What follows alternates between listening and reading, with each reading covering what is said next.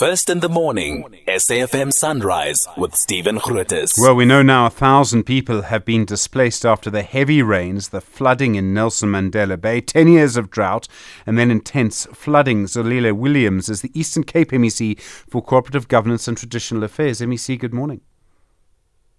Hey, good morning, Stephen, and good morning to the listeners of uh, SAFM. How bad is it in Nelson Mandela Bay at the moment? What help are you able to, to, to provide?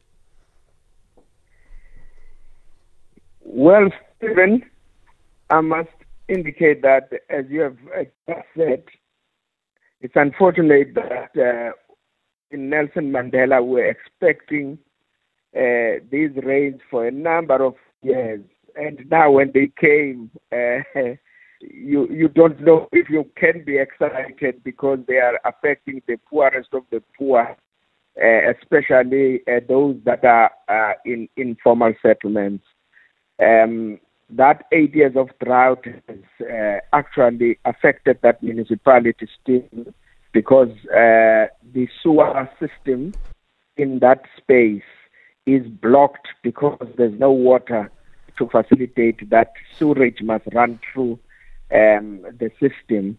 Um, so, so yes, the, the the the rainfalls and flash floods of uh, last weekend have affected uh, uh, close to thousand uh, people have been placed in various community wards because of flooding in those informal settlements. And MEC, what help are you able to provide for people there?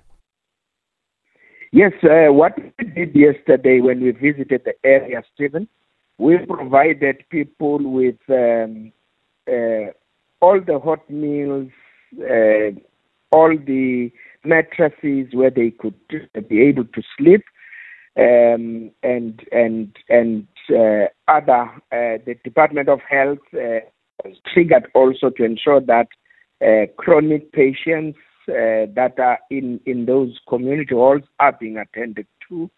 Uh, so we have just the whole of state must respond to to the communities in whatever manner possible uh, to, to just to assuage the conditions they find themselves in, in the area.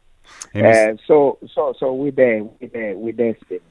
MEC, thank you very much indeed. Do appreciate it. MEC for Cooperative Governance and Traditional Affairs in the Eastern Cape, Zolile Williams.